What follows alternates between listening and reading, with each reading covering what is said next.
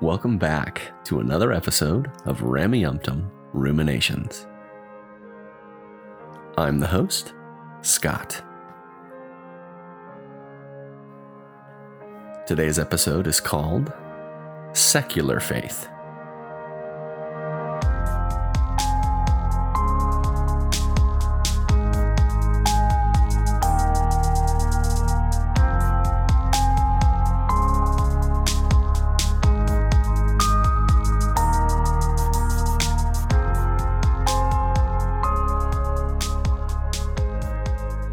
Thanks for coming back to listen to another episode. I do have a quick announcement to say before we jump in.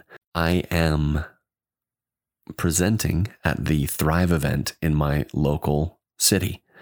So if you are from the Portland, Oregon metro area, I don't know how many tickets are left at this point, but I will be presenting at the Thrive there this Saturday, so January 22nd. So if that's something you're interested in, if that's something you're planning on attending, come see me. I'll, I'm doing a quick 30 minute presentation. Should be a lot of fun. For those that are regular listeners, there's going to be some overlap in some of the things that I have said previously. So um, it might sound a little bit familiar. In last week's discussion, the episode called Faith versus Knowledge, I discussed a little bit the relationship between faith and knowledge from a religious standpoint but I didn't use the word faith. I didn't use the, the word faith in a secular way in that discussion. And that's precisely what I want to do with this discussion. So we're gonna add we're gonna add a little bit of nuance to this relationship between faith and knowledge. My goal with last week's episode was to present a very black and white, easy to understand distinction between knowledge and faith. But in reality, this relationship is much more nuanced than what I expressed. So we're going to dive a little bit deeper into the relationship between faith and knowledge. More than most episodes, I received a lot of great comments to the last episode. And I want to read a couple of them because I think they highlight some of this distinction that I'm trying to make really well.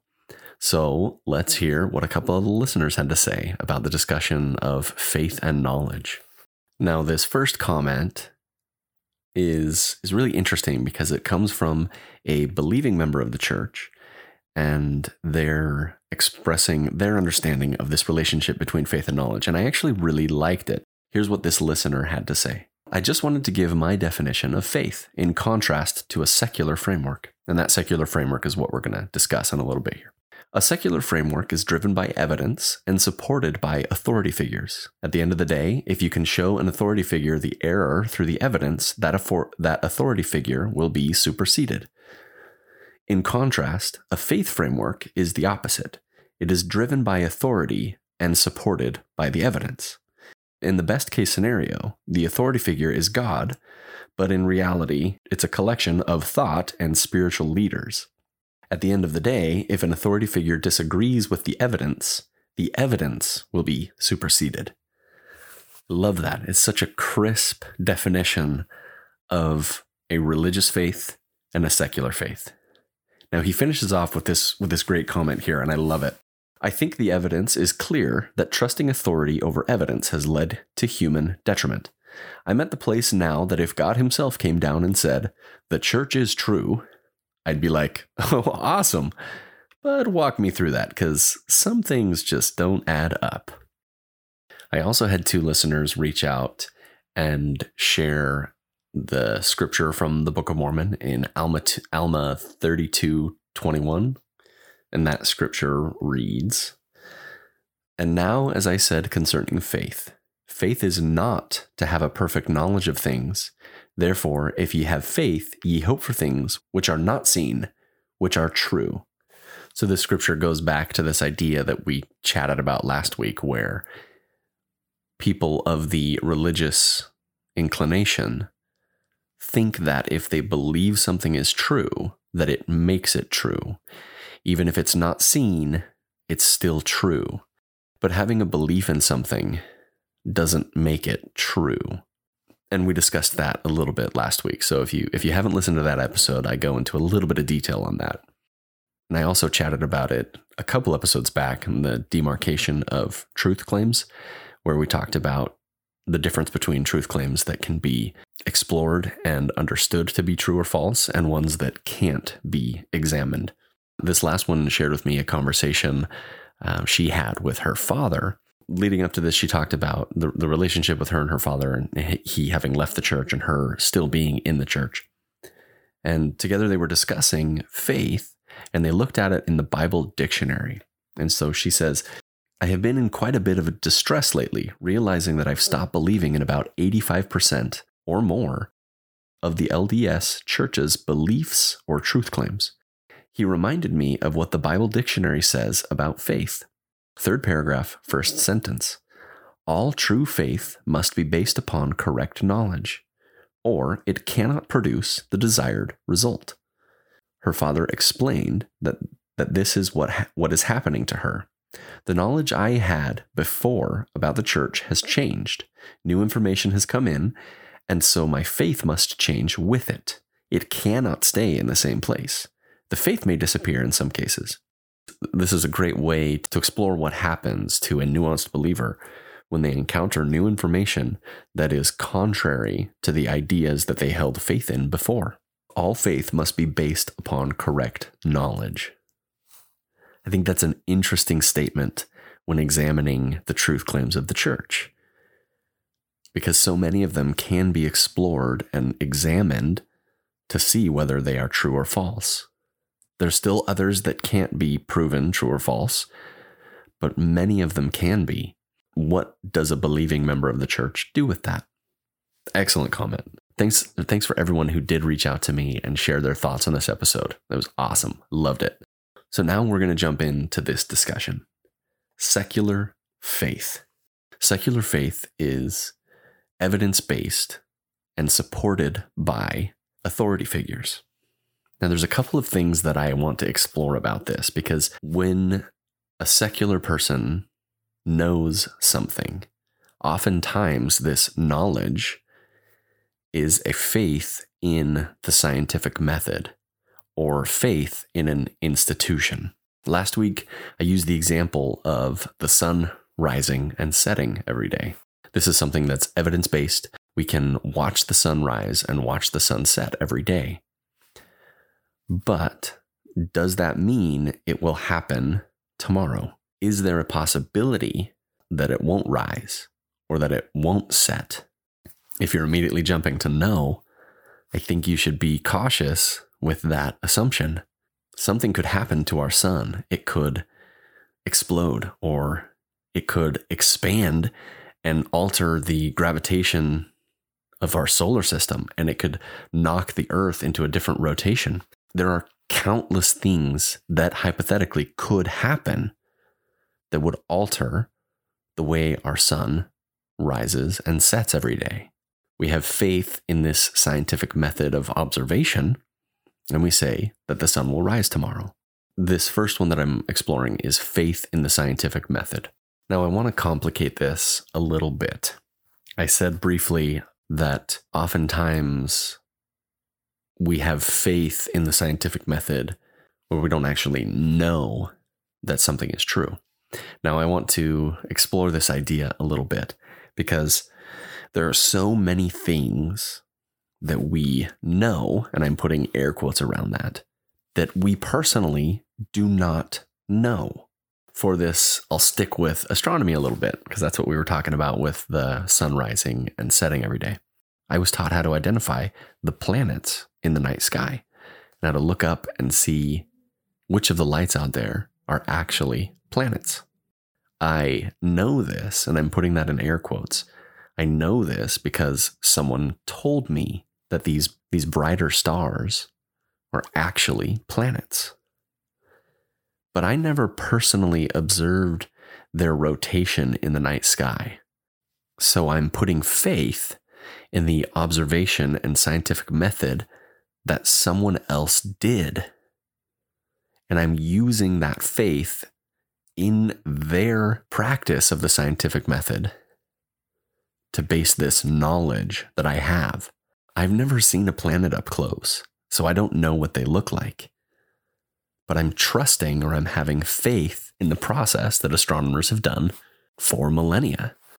A good example of this, where the evidence supersedes an authority figure, is Galileo. Those in Galileo's time had faith in the fact that all of the objects in the night sky revolved around the Earth.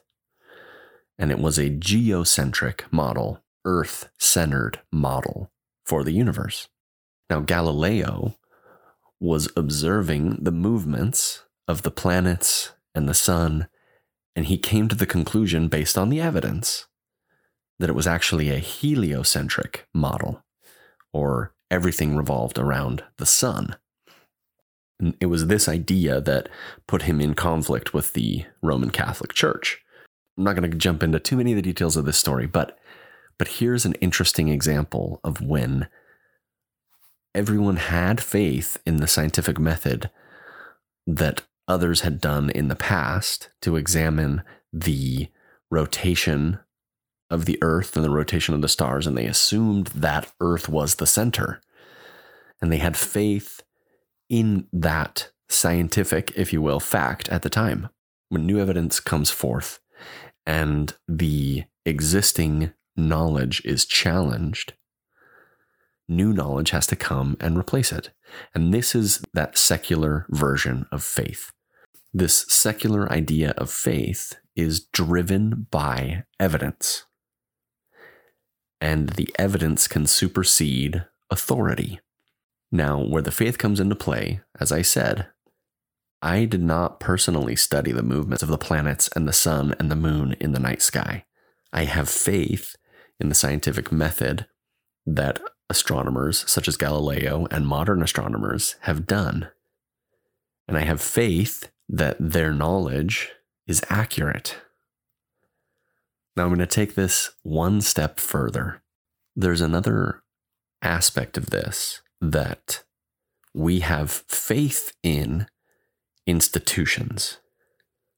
Now, what I mean by that is a man like Carl Sagan, astrophysicists, they come out and they talk about a subject, we immediately believe them. We we have faith in what they're teaching about different subjects. Why is that?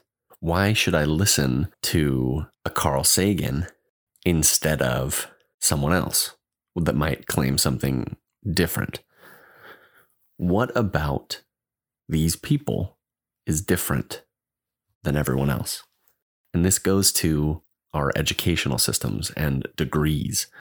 So we as a people, we put faith in the educational institutions and the degrees that they give out, and we put faith in these these professors and these scientists because a school says this person learned what we had to teach. But we didn't personally sit in those classes, we didn't watch them learning but we have faith in the institution that says this person knows about this subject. Now, I want to present an interesting problem to this. And this is just to explore your thoughts on the subject, and I'll just present it and let you guys think about it. There was a recent Mormon Stories podcast collaboration with Radio Free Mormon where they discussed with the late Egyptologist Robert Ritner about the translation process of the book of Abraham.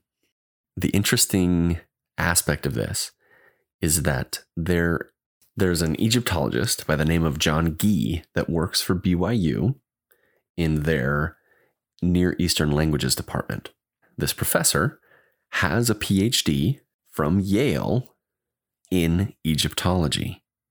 So here we have two academics a Robert Ritner and we have a John Gee. And both of them are experts in the field of Egyptology. But they have different opinions on a subject related to Egyptology. So the question of this is who would you put more faith in? The, the academic standing of John Gee or the academic standing of Robert Ritner? Because our view of both of these men is based on faith. We don't know what they know about Egyptology. The layperson, such as you and I, we can't read hieroglyphics or the Coptic. We don't know what these writings say personally. And we trust their translations of these words. We have faith in their knowledge. So, why would one person trust what John Gee says about the Book of Abraham over what Robert Ritner said? And vice versa. Why would someone trust a Robert Ritner over a John Gee? But I think it presents an interesting distinction between faith and knowledge. Because both of these men are experts in the field, but they have different opinions on an idea. So when you listen to them talking, if you listen to the the discussion between John Dehlin, Radio Free Mormon, and Robert Ritner, they present a lot of the evidence and they talk about exactly what these writings said and then what is claimed to be said by the church apologists. And John Gee is described as one of these church apologists. He looks at this same set of information and he comes to a different conclusion. So, which one should we listen to? So, there is an element of faith that comes to play when we make a decision about a subject such as the Book of Abraham whether that faith is based on a religious version of faith or a secular version of faith.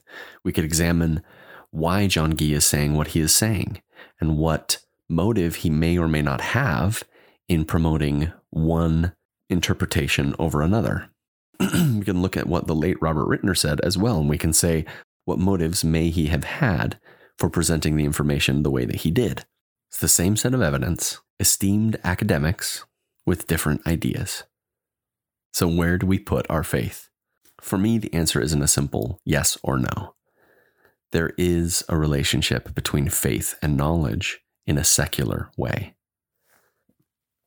So, I want to circle back to this definition that we stated at the outset, because I think this is the key. So, thanks again to the listener for stating it so concisely.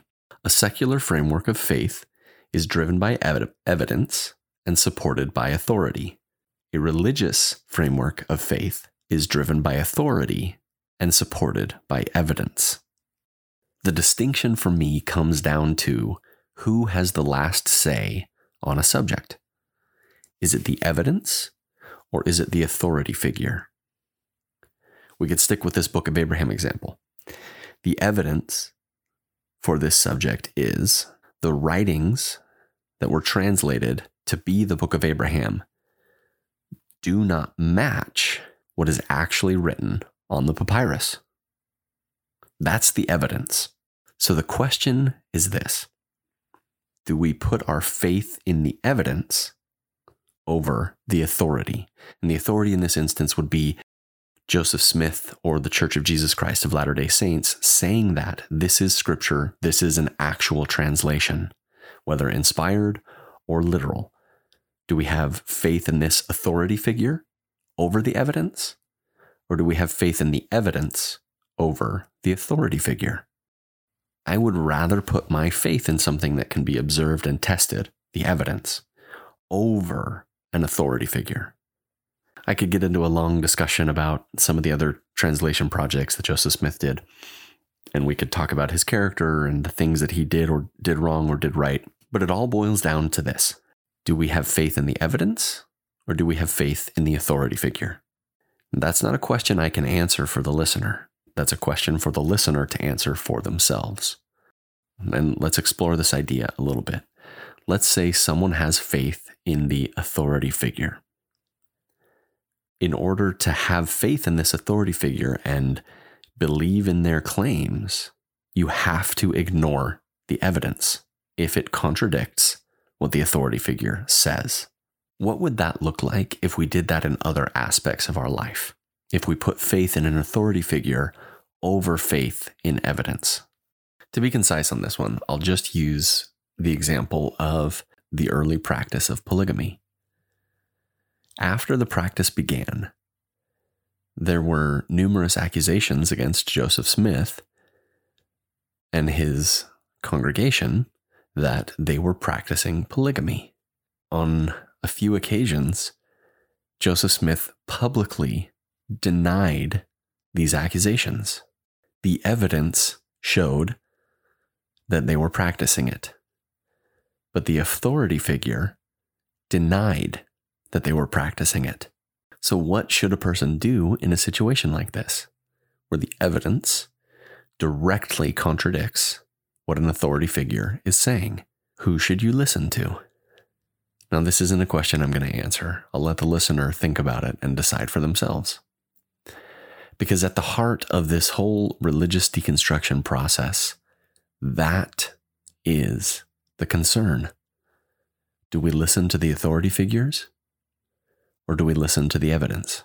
I don't say this with the intention that everyone deconstruct their whole religious ideologies and leave Mormonism and Christianity behind, because I think there are a number of questions that can neither be confirmed nor denied. They cannot be tested. And that is where religious faith comes into play. And those that choose to leave it behind, they are leaning more on an evidence based system and those that choose to stay are, are leaning more on an authority based system because they put authority into these truth claims of various religious institutions that can't be tested to be true or false. And I'm not here to judge anyone for whatever their decision might be. I think everyone has the right to live a happy and fulfilling life as long as they're not hurting their fellow man or woman. And just because one thought system or belief system might resonate more with one person over another doesn't mean that either of them are wrong. Because these claims cannot be proven right or wrong. If you gain fulfillment, peace, and joy from a belief system, that's enough for you. If you don't, that's great too. Find your joy and your happiness in this world. One of the scriptures that I, I didn't put much thought into as a believing member of the church that actually I think is some of the best advice in the Book of Mormon is this. And this quote comes from 2 Nephi 28, verses 7 and 8. This is a, it's actually a reference to Ecclesiastes, and I'll read that in just a second here. Here's what the Book of Mormon says Yea, and there shall be many which shall say, Eat, drink, and be merry, for tomorrow we die, and it shall be well with us. And there shall also be many which say, Eat, drink, and be merry, nevertheless, fear God. He will justify in committing a little sin, yea, lie a little, take the advantage of one because of his words, dig a pit for thy neighbor. There is no harm in this, and do all these things, for tomorrow we die.